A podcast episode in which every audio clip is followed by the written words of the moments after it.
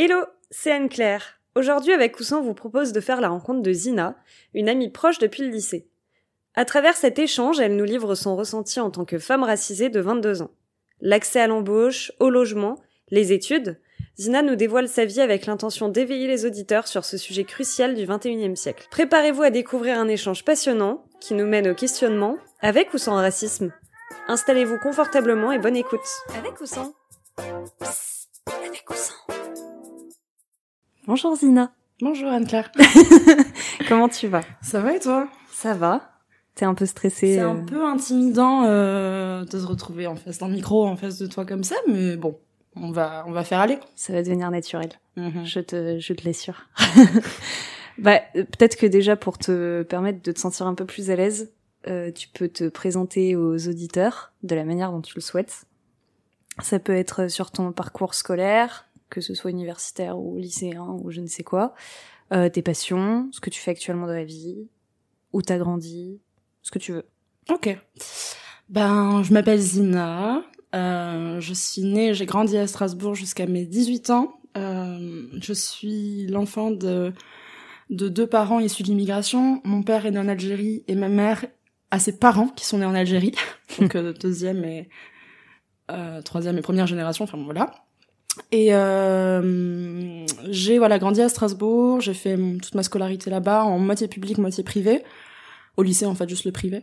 Et puis ensuite, j'ai déménagé à Paris à mes 18 ans pour mes études. Euh, là, je fais, enfin, j'ai fait, pardon, une double licence euh, droit et histoire de l'art dans les universités Panthéon-Assas et Sorbonne.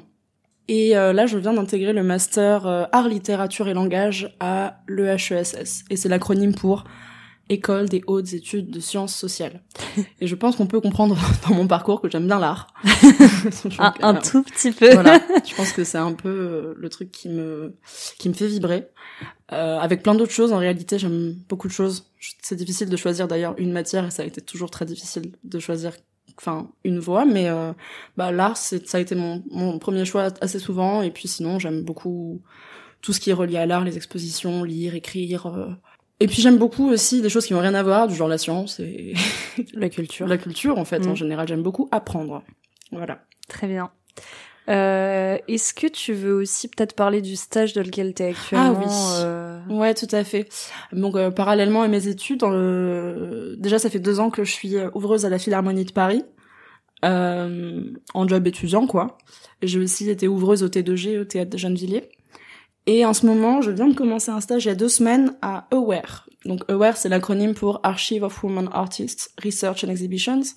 Et c'est une ONG qui a été créée par Camille Morino, une, une femme qui bossait au Centre Pompidou, euh, qui a fait la première exposition, euh, je crois, uniquement euh, femmes en Europe, je crois, en 2014. Ça s'appelait Elles font l'abstraction.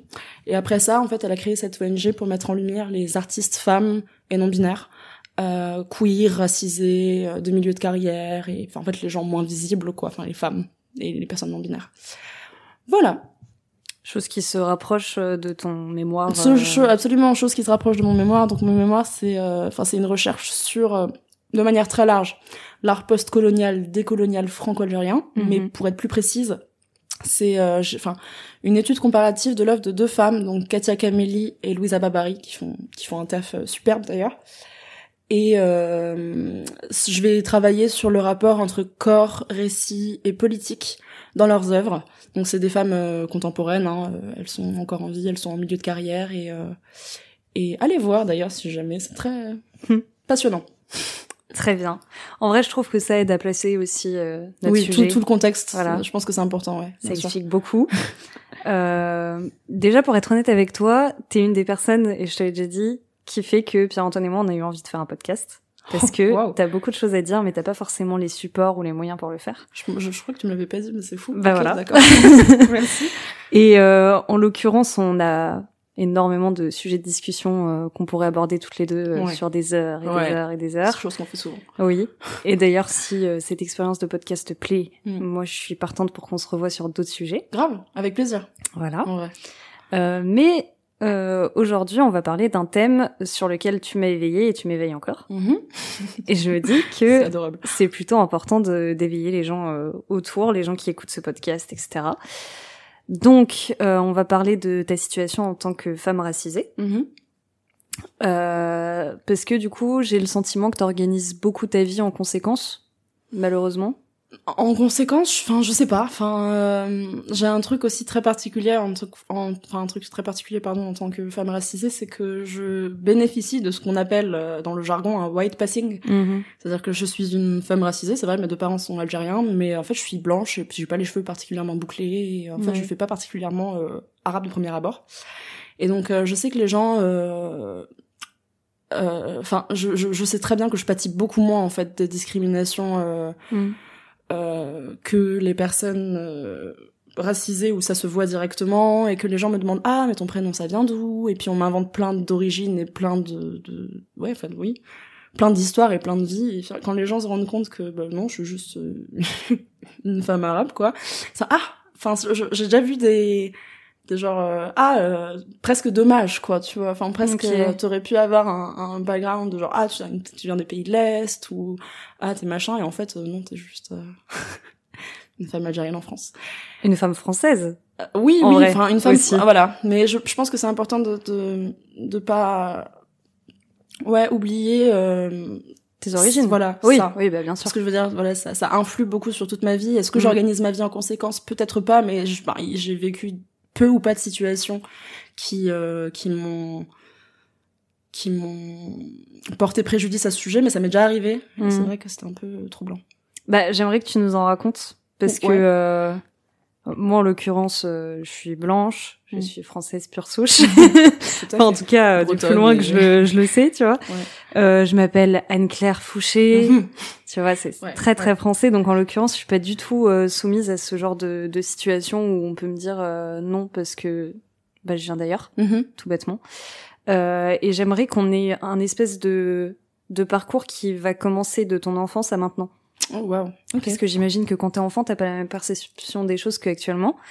Euh, et du coup, j'aimerais peut-être que tu nous partages euh, deux, trois sujets sur lesquels t'as senti quand t'étais enfant euh, qu'il y avait une, une différence en vrai fou. qui était faite, D'accord. Ouais.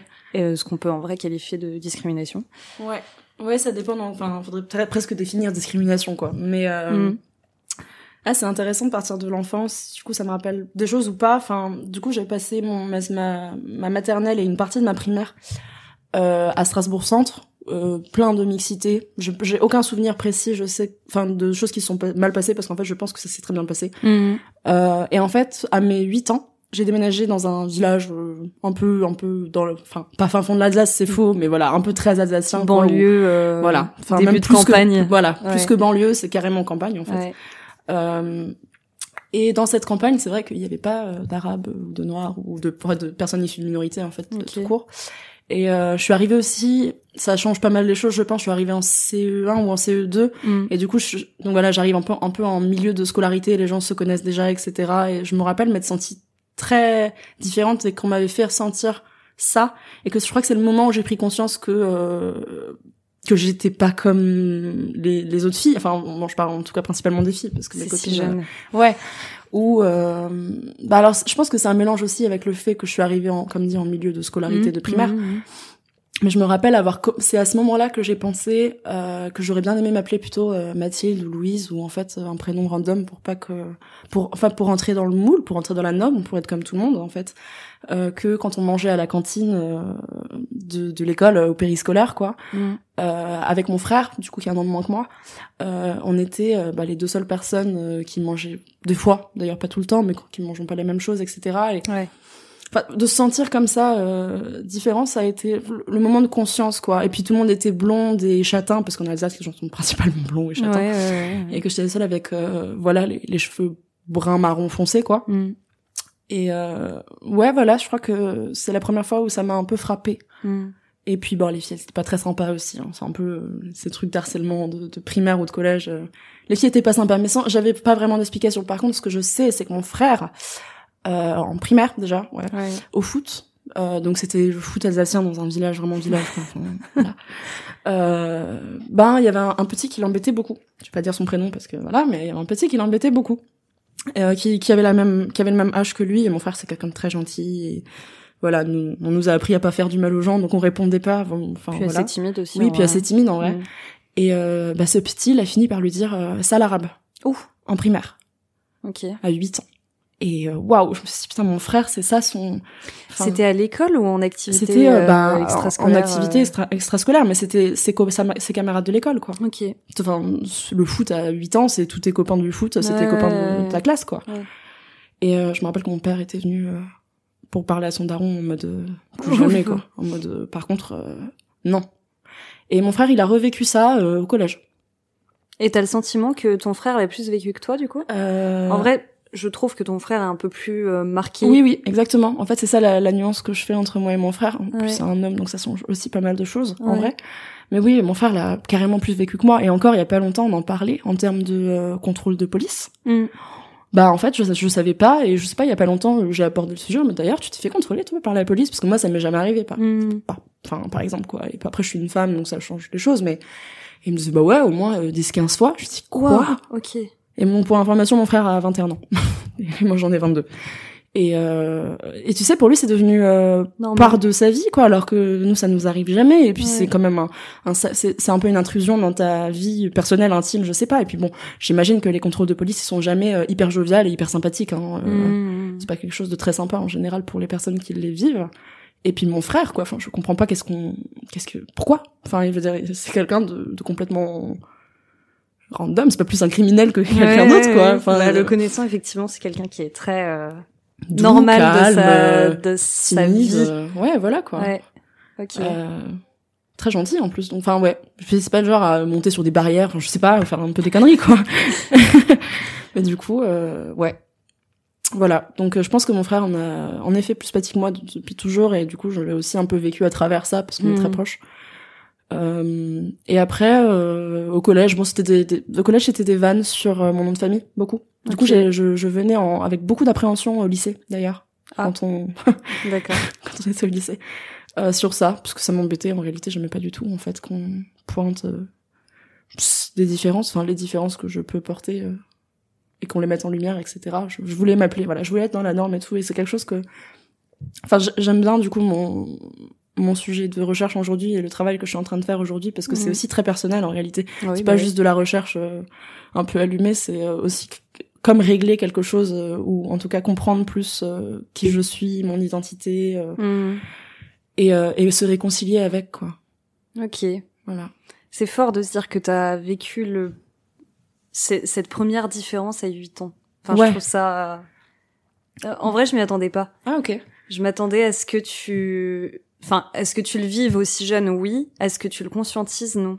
Oui oui c'est le moment où je l'ai conscientisé en vrai. C'est c'est vrai que c'est tôt. Ouais, c'est hyper tôt. Ouais. ouais. Je sais pas si c'est comme ça pour tout le monde en l'occurrence. Aucune idée. euh, J'avoue que là, euh, en tout cas, je préviens euh, les les personnes qui écoutent. Je parle vraiment en mon nom. Je, je Ouais, m'avance ouais. sur rien, sur personne. voilà. c'est Zina qui nous parle. c'est vraiment Zina qui nous parle. Euh, bah, du coup, j'allais aussi aborder le, collège, le collège et le lycée, chose Mm. que tu as déjà commencé à faire. Euh, Est-ce que tu as senti, euh, parce que déjà rien qu'au collège, tu commences à avoir des sorties aussi euh, toute seule, donc c'est c'est au-delà de euh, du milieu scolaire. Est-ce que tu as senti une différence euh, quand tu étais, bah, même en vrai avec notre groupe de potes où tu étais la seule qui n'était pas française et qui avait un, un prénom euh, Zina, tu Ouais. vois? Est-ce que français. Ouais. Est-ce que tu as senti une différence aussi euh, dans nos sorties, dans notre manière de, euh, enfin, dans notre mode de vie, etc. euh, Oh waouh. Alors sortie mode de vie, c'est peut-être euh, des choses euh, Différentes. différentes, ouais. Ouais. Enfin, alors euh, bon, pour parler du collège, on se connaissait pas encore, on n'avait pas encore Mm. le même groupe de copains. Euh, non, euh, pas particulièrement. C'était aussi encore une fois un collège plutôt mixte en fait. Donc euh, voilà, à part des petits trucs. T'étais dans le public à Ouais, j'étais dans le public. Ok. Je suis juste passée au lycée en privé. Et euh, non, non, pas particulièrement. Au collège, euh, au lycée, pardon, ça a été euh, très, enfin, différent, mais dans le bon sens. Enfin, j'ai beaucoup aimé. Alors euh, bon, il s'avère qu'on a le l'entourage qu'on a eu en tout cas euh, Ouais. au lycée, donc c'était hyper bienveillant, Ouais, très intéressant. euh, ouais. J'ai adoré en réalité, et puis de, de découvrir voilà d'autres euh, modes de vie aussi. Ouais, ça voilà. pas. Pour le coup, le mode de vie, c'est un moment qui m'a peut-être un peu marqué Mm. parce que euh, deux cultures, je sais pas, euh, culture algérienne ou musulmane ou je sais pas trop en fait, parce que oui, mes parents sont aussi pratiquants et croyants. enfin pratiquant, c'est relatif, mais en tout cas croyant. Mm, mm. Euh, bah euh, c'est vrai qu'il y avait des trucs que vous, euh, je sais pas qui, qui je cite dans le vous, mais en tout cas voilà les mhm. copains du lycée euh, faisiez ou, ou des manières de faire avec vos parents ou des manières de Qui n'étaient pas les ouais, ouais. n'étaient pas les mêmes que que les miennes du tout quoi. Alors je sais pas si mais je pense que c'est quand même assez culturel ouais. Je pense que c'est quand même enfin c'est pas juste mes parents en fait. C'est ça que je veux dire. Je pense que de ce que j'ai vu c'est plutôt culturel. Et euh, et là oui ça a été un petit un petit choc. Et puis il y a eu pas mal de, de enfin c'est- c'est- j'ai ressenti que voilà j'étais pas au même endroit que vous mais que c'était pas grave pour autant parce que vous ne l'avez jamais fait ressentir comme quelque chose de grave non J'espère. enfin juste euh, on vit les choses différemment. Et puis euh, puis on est jeune aussi. Qu'est-ce qu'on est jeune à ce moment-là? Enfin, Mm. on veut faire des trucs mais des fois c'est peut-être un peu trop tôt. Je vois de quoi tu parles. et euh, ouais et puis avec le recul je suis très apaisée euh, sur ces sur ces situations euh, enfin c'est c'est très ok quoi Et Ouais. au lycée, ouais là où on était ensemble, ouais t'as eu ces questionnements par rapport à ton prénom et du coup à tes origines, etc. Ou en vrai, euh, c'était plus quand t'étais plus jeune Ouais, euh, c'était vraiment plus quand j'étais plus jeune au lycée. Euh, j'avais comme c'était toujours très bienveillant et, et très safe place. Mhm. Ben non, jamais non, jamais je me suis, sauf peut-être voilà là, avec la, la différence d'éducation que peuvent avoir euh, euh, mes parents et, et puis les vôtres. Mais en dehors de ça, euh, mon entourage au lycée, non, absolument pas, non. En vrai, moi, je sais que j'ai pas tant senti une grosse différence d'éducation entre toi et moi. Enfin, Oui, je pense alors qu'on voilà. était dans le groupe les deux qui Ouais. se ressemblent Oui. le plus là-dessus, avec des parents assez stricts Oui, euh, voilà. et euh, des valeurs de euh, Tradition, ouais, fait. très traditionnelles. Voilà, ça. les trucs de tradition, de religion, ou Ouais. on se recoupe avec d'autres personnes qui sont pas forcément algériennes ou musulmanes et qui sont chrétiennes ou d'autres encore d'autres Mm. religions, etc. ou juives. euh, Enfin voilà, mais ouais, c'est un, un truc, un pattern commun en tout cas. De... Ouais. Et t'as pas senti euh, parce que en, en vrai c'est la première pensée que j'avais peut-être que euh, si t'avais fait un lycée public, euh, moi j'imaginais que t'aurais eu peut-être plus de difficultés euh, raciales que dans un lycée. Euh, non, l'inverse, que t'aurais eu plus de difficultés raciales euh, au lycée. À Notre-Dame, en l'occurrence, j'ai sorti J'ai oublié, j'ai oublié euh, de, de raconter un truc. En fait, là, tu viens de me faire penser à quelque chose. Si, j'ai déjà vécu quelque chose au lycée, mais euh, pas dans le sens que tu décris. Mm. Enfin, c'était en seconde. Et euh, j'étais, j'avais sympathisé avec ma classe, voilà, de seconde. On était en euro là. Moi, j'étais dans une classe, toi, t'étais dans l'autre classe. Ouais, exact. Et euh, dans cette classe, il y avait des, il y avait deux, trois rebeux, je crois. Mm. Puis j'avais sympathisé avec eux comme avec toute la classe en fait. Euh, et je me rappelle, euh, c'était une sortie scolaire, je sais plus trop. Où... Puis même ça s'était passé en cours. Puis j'avais vite réglé les trucs et mis les points sur les i. J'étais un peu affirmée à ce moment-là, donc euh, voilà. Mais euh, qu'on qu'on un peu sauté de ma gueule parce qu'à ce moment-là j'étais encore croyante. Enfin je me voilà considérée comme croyante et pratiquante Mm. et que j'étais pas une vraie musulmane et que j'étais pas assez euh, Oh, voilà. des gens de ta classe? Ouais, ouais, ouais, ouais. Mais euh, ouais, euh, des gens de ma classe et euh, que j'étais pas, que je faisais pas, par, par exemple, en fait, moi je mange pas halal, mais je mange juste pas de porc, Ouais. parce que voilà, dans ma famille on fait ça, veux dire, chacun fait ce qu'il veut et puis chacun Ouais, pratique comme il veut, je crois. Et euh, et on, on s'est soit foutu de ma gueule, soit on me l'a dit un peu méchamment, quoi. En mode euh, ah oui et puis euh, je fumais je fumais des clopes à ce moment-là et il y a Mm. quelqu'un qui avait parlé sur le fait que je fumais des clopes et non non non comme quoi c'était pas assez euh, bien que je sais pas une ah oui il y a même une autre histoire en fait où il y a deux filles qui, qui étaient plus grandes que nous Mm. qui euh, qui m'avaient dit euh, enfin qui avaient dit et puis c'est remonté à mes oreilles que Zina c'est pas vrai elle est pas algérienne elle s'invente des origines euh, c'est Ouais, tout quoi je me dis mais waouh Mais du coup, t'as plutôt fou. vécu à ce moment-là. dans l'autre sens ouais Oh, c'est hyper bizarre. ouais Donc en vrai, t'as- C'est très les- bizarre. Dans les deux cas, t'avais des difficultés. parce que t'appartiens ni à l'un ni à l'autre Ouais. c'est j'ai une position enfin je sais que mon père aussi c'est son cas enfin il est pas du tout typé par exemple en même temps il est né en Algérie il a grandi en Algérie il y a vraiment Ouais. la culture de là-bas Ouais. mais euh, ne se sentir ni appartenir à l'un ni appartenir à l'autre et en même temps appartenir aux deux je Mm. sais que ça a été un de mes grands conf- conflits internes à un moment qui se règle avec le temps en fait parce que je- moi je me sentais ni de l'un ni de l'autre mais en fait je suis des deux et c'est ça qui est bah hyper oui, fort oui. en fait. C'est tout.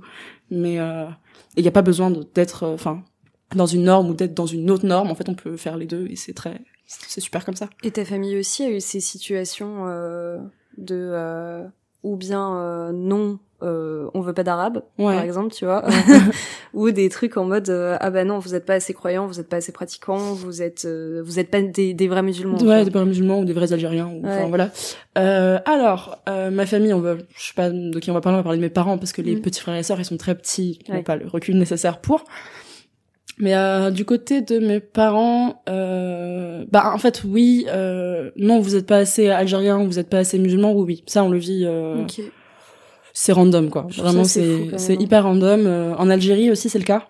On est les Français, on n'est pas algériens. Et, en, et en France on est on n'est pas français, on est algérien. Enfin et du coup, enfin en fait t'es ni l'un ni l'autre, et t'es les deux en même temps. C'est très particulier. Et pour mon père, je pense que ça doit l'être aussi quoi. Enfin parce que euh, euh, c'est fou de c'est ton pays quoi tu y as grandi t'as passé 27 ans de ta vie là-bas et on, tu vas là-bas et puis t'es pas considéré comme euh, une, une enfin t'es pas considéré comme un Algérien des fois quoi et il m'avait parlé même d'une forme d'harcèlement parce qu'il était blanc à l'école je suis pas trop sûre de cette histoire mais en tout cas okay. une forme de pourtant il, il vient de là-bas quoi enfin ma famille vient de là-bas hein. mais euh... ouais dans ma famille ils sont blancs et roux des fois et châtain clair et c'est un peu allumé mais euh, voilà. Et euh, après en France, euh, non, je vais dire qu'on a de la chance pour ça, devant ce fameux white passing, mm. mais qu'on remet pas du tout en cause les personnes qui le vivent en tout cas, mais que on veut pas d'arabe ici. C'est arrivé une fois et non, c'était sur le, je t'en ai déjà parlé du coup sur le avoir un appartement à Paris.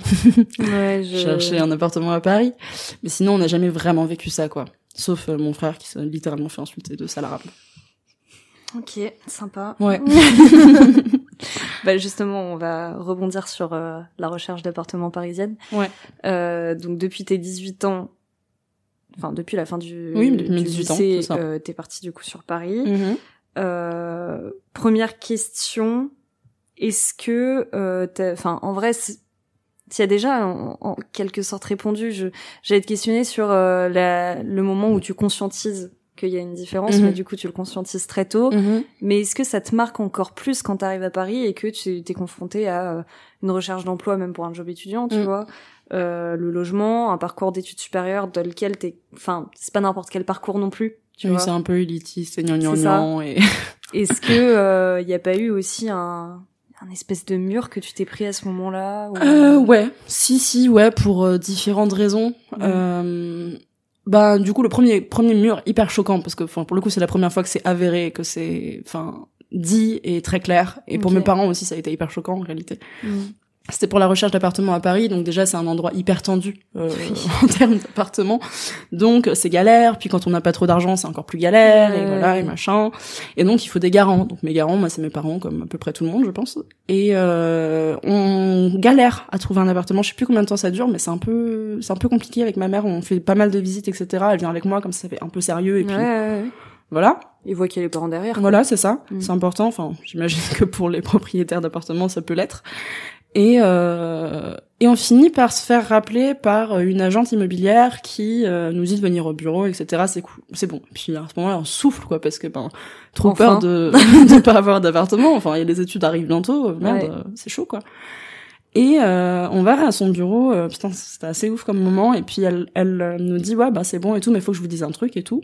Elle, ça sonne un peu grave. On lui dit bah oui, euh, dites-nous quoi. Et elle nous dit ouais en fait mon patron euh, quand il a vu vos noms, donc les noms de mon père et ma mère, Mm. euh, qui sont des noms euh, très typés euh, rebeux comme le mien, enfin voilà. Ouais, ouais, ouais. Euh, il a dit donc je cite entre guillemets, je t'avais dit pas ces gens-là Ah oui, sympa. Ouais. Ok. la classe. Et du coup, bah, euh, et qu'en fait, elle nous disait qu'on a sûrement et que c'est sûr en fait été victime de ça euh, tout du long parce que en fait, voilà, les, les propriétaires, les agences immobilières, les machins, en fait, trient sur le volet les personnes par, selon leur nom et prénom, enfin nom de famille et enfin voilà. Et puis euh, et puis j'imagine que quand t'es anglais, ça change, enfin ça change rien quoi. C'est une histoire de, de, de voilà. Une histoire euh, sur les arabes et les noirs et machin, et comme d'habitude, quoi, je veux Mm. dire ça. Mm.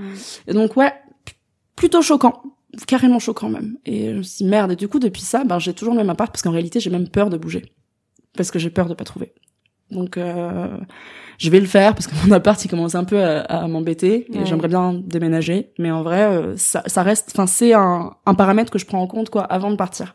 Faut que j'ai absolument trouvé quelque chose d'autre pour lâcher le mien parce que ça peut être dangereux et qu'en fait je peux carrément ne pas en trouver juste parce que je m'appelle comme je m'appelle et que mes parents s'appellent comme ils s'appellent. Est-ce que tu arrives, c'est, c'est horrible de demander Mm. à la victime de cette situation Mm. de l'expliquer, mais est-ce que tu arrives à expliquer pourquoi il y a ces tris qui sont faits par rapport aux origines, aux prénoms, euh, aux ethnicités euh? Euh, je vais dire un truc, je sais pas si ça va te plaire, je sais pas si ça va plaire aux auditeurs, mm. mais euh, c'est quelque chose de, de, systémique quoi. La France est raciste, mais pas pas les pas les Français, pas genre une personne dans la rue comme ça. C'est je veux dire le système et, les fondements en fait, euh, rien que de la Cinquième République en fait, sont construits sur quelque chose de, de néocolonial, enfin de mm. colonial, enfin c'est c'est c'est dans le système, c'est profondément ancré. C'est pas juste une personne qui va dire euh, ah moi j'aime pas machin, j'aime pas les gens qui sont comme ça, etc. C'est tout le système qui est bah, rien que le contrôle au faciès ou tous ces trucs, c'est des, des, des, très bons exemples en fait de que tout le système est fondé là-dessus.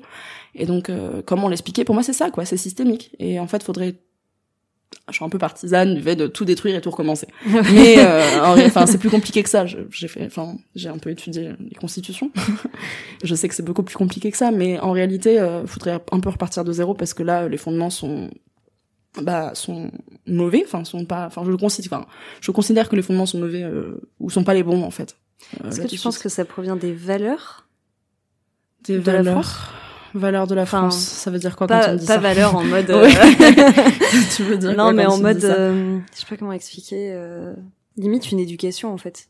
Un truc bah ouais ouais c'est que c'est ancré profondément en nous quoi. Enfin l'indigène l'autochtone le sauvage enfin c'est des trucs c'est des images qui, qui qui sont là depuis toujours et qui sont toujours un peu là quoi. Enfin voilà. mais c'est ça ça, ça, ça, ça se retrouve partout tout le temps à la mm. télé enfin dans tous les types de médias en fait déjà. C'est hyper important ça a beaucoup d'influence sur les gens. Mm. et euh, c'est ouais c'est pas enfin c'est pas une éducation du parent à l'enfant. Je pense que c'est même pas tant ça le souci c'est plutôt l'entièreté euh, du système. Ça me fait penser à un indien de la ville qui est fondé comme ça. Mais enfin voilà il y a, y, a, y, a, y a mille exemples en fait où euh, l'exotisation, l'orientalisme, le fait de les gens qui, qui fantasment sur euh, l'altérité, les gens qui fantasment sur les femmes arabes ou sur les femmes voilées. Je trouve que les trucs là sur l'exemple là sur euh, Pornhub où je, crois que c'est une des recherches les plus tapées quoi, euh, un truc avec les femmes voilées. ouais, bah c'est lunaire comme truc quoi. Mm, mais les mm. gars, enfin ouais, il y a un truc et c'est ouais dans les films, séries, partout partout aussi. Tu vois, la position des, des, minorités dans les films et les séries, c'est hyper révélateur de, de ce qu'on en pense. Et là, euh, c'est en train de changer sur les LGBT, à changer sur certaines choses. Mais attention à pas se, enfin, on en parlait avec un, une, une, amie il y a pas longtemps, c'est qu'en fait, euh, quand le quand le enfin quand le système intègre quelque chose, il le broie et le rend comme il le veut. Je sais pas si tu vois ce que je veux dire. Donc c'est un peu dangereux aussi en fait, par exemple, de faire de faire un, film, une série Netflix euh, sur les LGBT parce que qu'est-ce que ça veut dire derrière, etc. Enfin c'est ça, ça, le renvoie comme il veut bien le renvoyer en fait. Bah en fait du coup c'est euh, tout viendrait de la de la représentation. En tout cas une partie, tout, j'en sais rien, mais en tout cas une partie, ouais. Une partie aussi sur les politiques, une partie sur les lois, une partie sur. Moi j'avais appris l'année dernière euh, en droit que euh, bah tu vois l'état d'urgence mm. C'est quand même un truc qui avait été créé à l'origine pour pouvoir euh, permettre euh, les couvre-feux etc en Algérie pour pas que les indépendantistes algériens se soulèvent et machin. Et que c'est ça les fondements en fait de l'article sur l'état d'urgence. Mm. waouh ok. Et bon aujourd'hui ça sert à d'autres choses bien sûr. Enfin attentats et machin mais si c'est ça les fondements c'est peut-être que enfin il y aura des dérives et c'est pas une bonne idée et voilà mm. faudrait un peu le refaire. Pas enlever l'état d'urgence, mais trouver une manière de faire autrement, quoi. Et, euh, et pour revenir sur le sujet de base qui était à Paris, enfin, comment comment je comment j'ai vécu les trucs, etc. Bah, le deuxième choc, euh, donc le premier, voilà, ça a été l'appartement, ça a été vraiment factuel, quoi. Mm.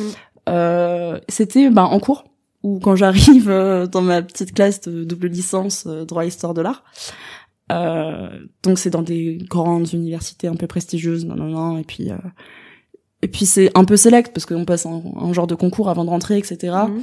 Je me retrouve être la seule euh, boursière, la seule femme arabe, la seule fille dont les parents sont pas cadres ou, je sais pas trop quoi en fait. Enfin, T'enchaînes un peu trop de choses là. Zina, tu te calmes. voilà, enfin c'était assez euh, assez marquant comme endroit parce que pour le coup ça m'était jamais arrivé d'être euh, quoique si en primaire, voilà. Ok. Euh, autant différente. Voilà. la seule, ah oui, par exemple la seule personne qui travaille à côté de ses études, enfin voilà, tous ces trucs quoi. Ouais. Et les gens qui l'ont fait remarquer ou pas? Ouais, mais pas de pas de enfin je veux dire je pense que profondément c'était pas euh, méchant. Méchant, mais ça, mais ça ça marque quand même quelque chose. Euh, un exemple, ce serait euh, quand ça m'énervait un peu, mais je répondais rien. Mais quand les gens me disaient, oh, mais tu travailles à côté des études, mais je sais pas comment tu fais, moi je pourrais pas. euh, en réalité, c'est juste enfin que j'ai pas le choix je, je, je, sais pas comment tu fais ben je fais parce que j'ai pas le choix Mm. enfin c'est pas euh... alors c'est pas méchant mais c'est enfin enfin c'est un truc très où- princesse. de- ouais ouais voilà et puis genre mec essaye de comprendre ou meuf essaye de comprendre ma situation euh. Enfin c'est très euh, un regard extérieur quoi sans prendre en considération qu'en fait tout le monde n'est pas comme eux parce qu'en fait ils sont entourés ils sont principalement entourés de gens comme eux Mm. de gens blancs bourgeois, euh, non non non, tout ça quoi, riches et enfin, tout ça. Et euh, et de se rendre compte qu'en fait il y a des gens pas comme eux, des fois ça les enfin ils les oublient et puis tout à coup t'apparais ils sont ah waouh et et c'est pas méchant mais euh, ils bah meuf j'ai pas le choix quoi c'est juste euh, et puis j'ai pas besoin que tu viennes me plaindre en fait Mm. tu vois C'est particulier. hein. ouais Pour revenir à ce truc que tu disais de euh, la France euh, raciste, j'ai trouvé un, un, un extrait d'un article du Monde qui Mhm. date de mars 2007. Waouh. C'est- Ça remonte. Hein. Euh, au début, j'avais comme objectif de trouver des chiffres actuels, mais euh, je pense que j'ai pas assez creusé et du coup. il y en a quelques-uns moi j'en connais quelques-uns mais c'est pas des enfin on en parle après Ok. Euh, et je savais pas si j'allais placer ça ou pas, mais en vrai, ça correspond à 100% à ce que t'as dit. Euh, le Monde disait du coup, un Français sur trois n'hésite pas aujourd'hui à se déclarer raciste. On parle Wow. de 2007. Hein. putain Euh, soit une augmentation de 8% de ceux qui en font l'aveu. Ah, Plus de 6 Français sur 10 jugent que, entre guillemets, certains comportements peuvent justifier des réactions racistes. mhm. Et 56% des Français, en hausse de 18 points, affirment qu'il y a trop d'étrangers. Et moi, ce qui me choque profondément, c'est que c'est en 2007. ouais Tu et, vois et- et qu'on connaît euh, la montée de l'extrême droite aujourd'hui Voilà. Donc on peut se, se questionner sur les chiffres aujourd'hui qui pourraient être sans doute très terrifiants. Ouais. Voilà. Bah, ça m'a, ça m'a choqué Mm. de voir que à cette période-là, alors si je dis pas de conneries, c'était euh, C'était un- c'était un- une élection présidentielle, ça. euh, 2007. bah, 2008, il y avait euh, les élections. Ouais. hein. Ouais, ouais, c'est ça. Et puis même, c'était un, un début de crise. euh, Oui, oui, c'est ça, la crise de enfin, 2008. Ouais, Ouais, ouais, il y a eu plein de, il y a eu plein de trucs euh, mêlés où j'imagine que les gens ont essayé de trouver des réponses à pourquoi on est dans cette situation. les étrangers. Comme d'hab, hein. Écoute, faut trouver un bouc émissaire, hein. mais euh, mais ouais, je trouve que ça rejoint à 100% ce qu'on se disait et c'est, ouais. je sais pas, ça m'a frappé. Ouais, non, mais grave. euh, bah, par exemple, je sais que euh, les jeunes hommes, genre comme mon frère, en fait, euh, arabe Mm. ou noir, euh, ont 20 fois plus de chances de se faire contrôler que d'autres personnes. C'est énorme par la police. C'est énorme, 20 fois plus de chances. Mm. Euh, je sais aussi que... euh, bon, ça, c'est un autre sujet, donc enfin, on peut parler, mais euh, 40% des personnes issues de minorités sont victimes de discrimination à l'embauche, tu vois. Ce qui est presque la moitié des gens. Quand tu dis minorité, euh, enfin pour je, moi, je pense que pour je moi c'est clair, mais voilà. Bah, quand je dis minorité, je dis bah arabe et noir en vrai, en réalité. Ok. Donc pas forcément euh, grossophobie, euh, LGBT. Bah, euh, c'est pas un truc que tu euh, captes sur un CV, tu vois. Grossophobie. Oui, si tu mets pas de photo. euh. Ouais, voilà. Par contre, le nom, bah, t'es obligé de mettre le nom, en fait, donc, euh... Est-ce que tu mets une photo Moi, j'en mets une, ouais. Pour et tu sais que pourquoi blanche? Et ouais, de ouf. Et c'est hyper triste et, Mm. et, et honteux et machin. Mais putain, ouais. Et euh, je m'en veux quand je le fais, tu vois. Enfin, je suis en mode, mais putain, je dois carrément faire ça. Et puis oui, oui, oui, je mets une photo, alors que je n'aime pas ma photo en plus. Genre, en vrai, j'aimerais bien l'enlever. Mais euh, je me suis demandé un jour si je devrais pas changer le nom sur mon CV pour voir ce que ça fait sur des tafs. Il y a des gens qui font ça, hein. je crois que ça, ça change vraiment les choses, c'est pas une blague. Envoyer aux mêmes euh, entreprises euh, Ouais. ton CV. euh, Ouais, ouais, et il y a des, il y a vraiment des, des meufs qui ont fait ça et tu vois une énorme différence et c'est catastrophique. C'est fou. Ouais. En vrai. Qu'on en soit. euh, Parce que je pense qu'en vrai, c'est dû à des euh, clichés. Enfin, tu vois, une, une personne noire, euh, il y a des clichés qui traînent Mm. en mode euh, les noirs sont des fainéants. Mm, ouais, les clichés, Euh, les stéréotypes, les billets, tous les trucs que, dont- dont- sur, sur lesquels la cinquième République s'est construite. D'ailleurs, pas que elle, mais enfin, c'est de toute manière ça a mal commencé. Il faut recommencer, quoi. Enfin, je Mm. sais pas comment dire ça autrement, mais c'est un peu ce que je pense. Ok. Encore une fois, ça n'avance que moi. Hein, je... Oui. Par rapport à tout ça, Mhm. toi, toi, t'es partisane du coup de tout recommencer. Ouais. Euh, mais du coup, t'as quand même, parce que malheureusement, c'est pas euh, forcément ce qui va se passer. Le Oui, oui, oui, je, je, m'en- doute ça. Euh, donc t'as quand même un, un espèce de moyen, toi, de ton côté, d'éduquer et d'éveiller les gens, chose qui doit être un peu agaçante. Hein. Euh, comment On a marre d'éduquer les gens. Oui, bah en vrai, ça va, ça va se construire sur deux questions. Euh, je vais faire euh, une question de ces deux. on est toutes les deux féministes. Mhm. Donc, euh, quand on en parle, on sait que toutes les deux ont fait un travail sur euh, éduquer les gens, euh, éduquer les hommes, éduquer les hommes, faire en sorte que euh, la femme ait euh, une facilité de sa vie que l'homme Mhm. a, enfin Mhm. se rapprocher le plus de de d'équité vis-à-vis de ça, tu vois. Euh, est-ce que toi, t'as le même sentiment pour ces discriminations en mode est-ce que t'es aussi engagé que pour le féminisme? Est-ce que Mm. tu te sens aussi euh, prise aussi dans le, dans le sentiment de devoir faire quelque chose?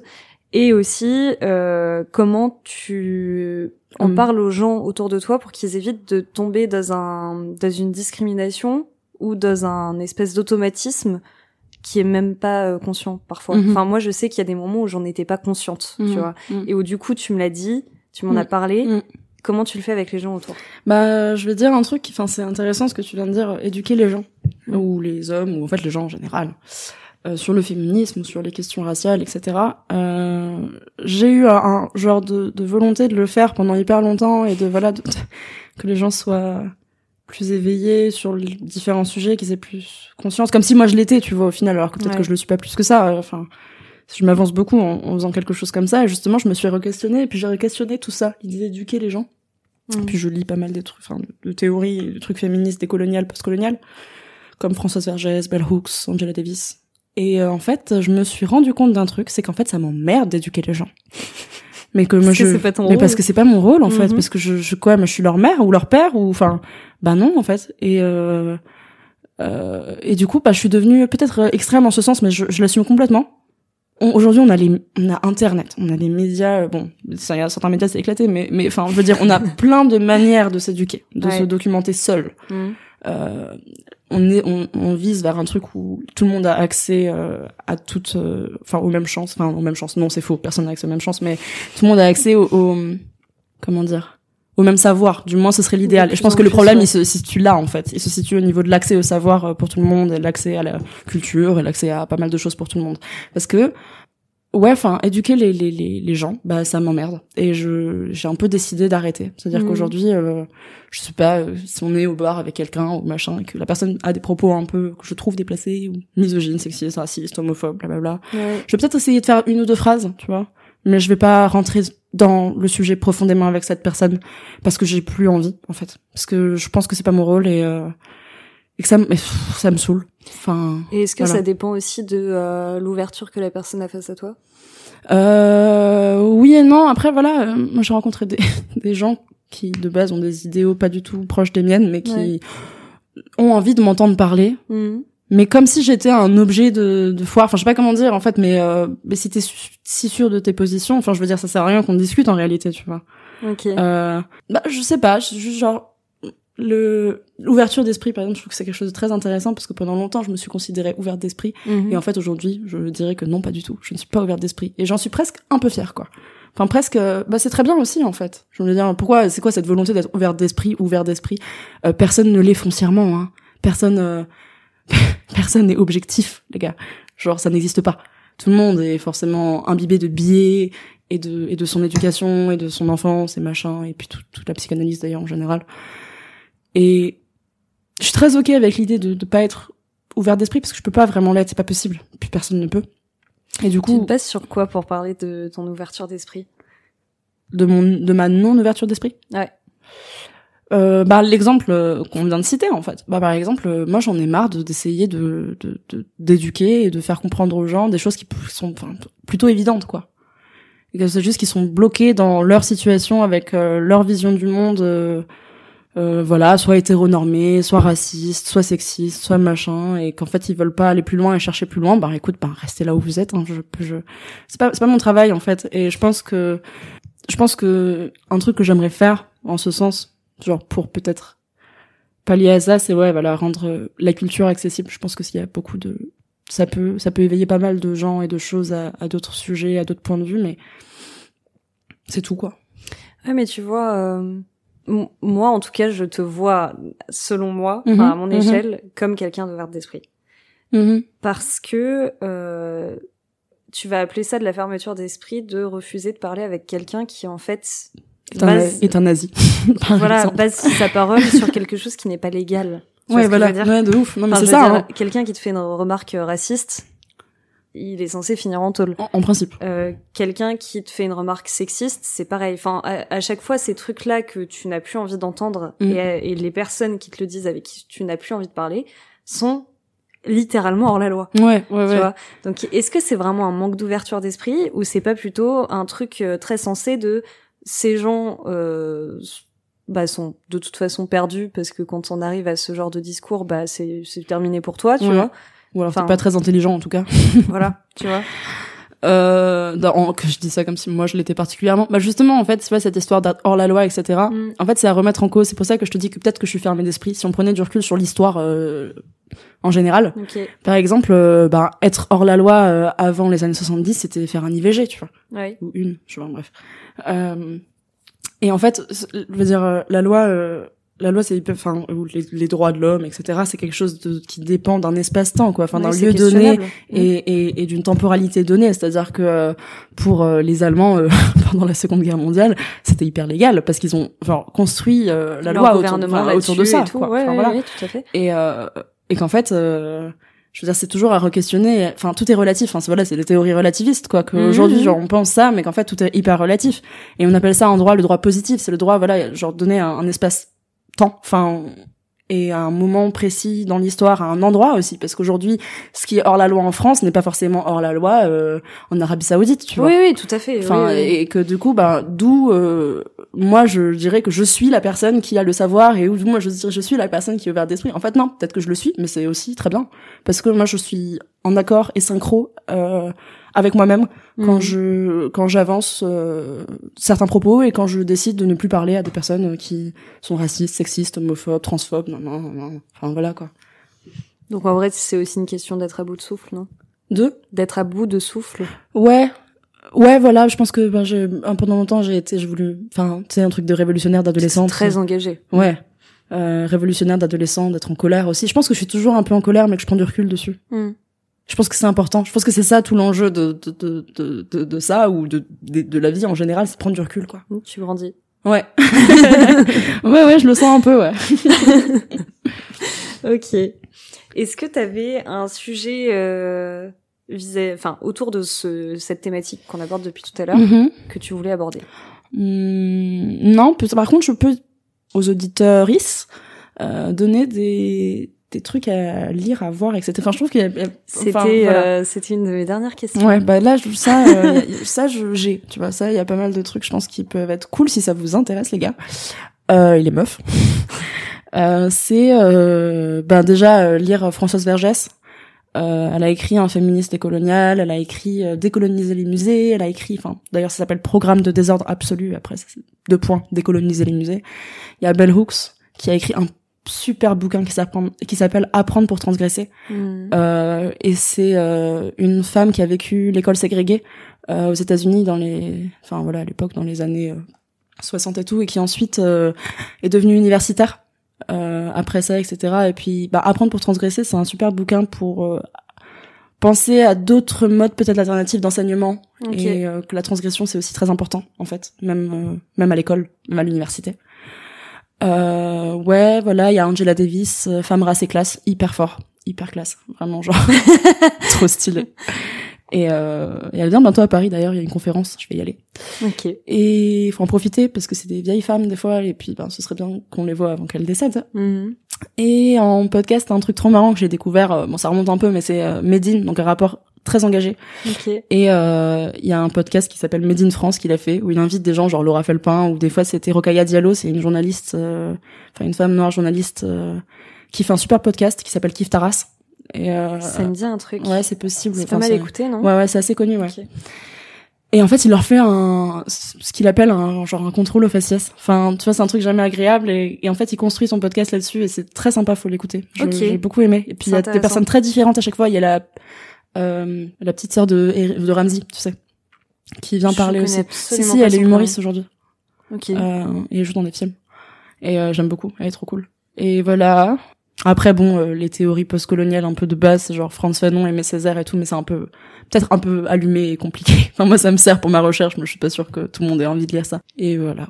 Bah, euh, si t'as d'autres rêves que tu veux partager, on mettra tout en Ça marche. description du podcast. Qu'est-ce qu'on peut te souhaiter? Pour la suite Me de ta souhaiter. vie, de tes euh, Oh là là, waouh, c'est des questions ça. Surtout. Euh, hmm, une bonne réflexion. Tiens, voilà, continuer à réfléchir. Tiens, voilà.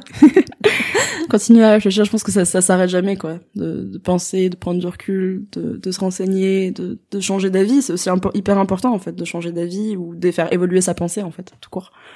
Et euh, de continuer à... On peut me souhaiter de continuer à, à réfléchir. bah, je te souhaite une bonne réflexion, Zina. Et je te Merci. remercie d'être venue sur ce, sur ce podcast, d'avoir partagé ton expérience, ton Mhm. ressenti et ta position. Et euh, en espérant te retrouver euh, Bientôt. prochainement. C'était un plaisir, en tout cas, un vrai plaisir.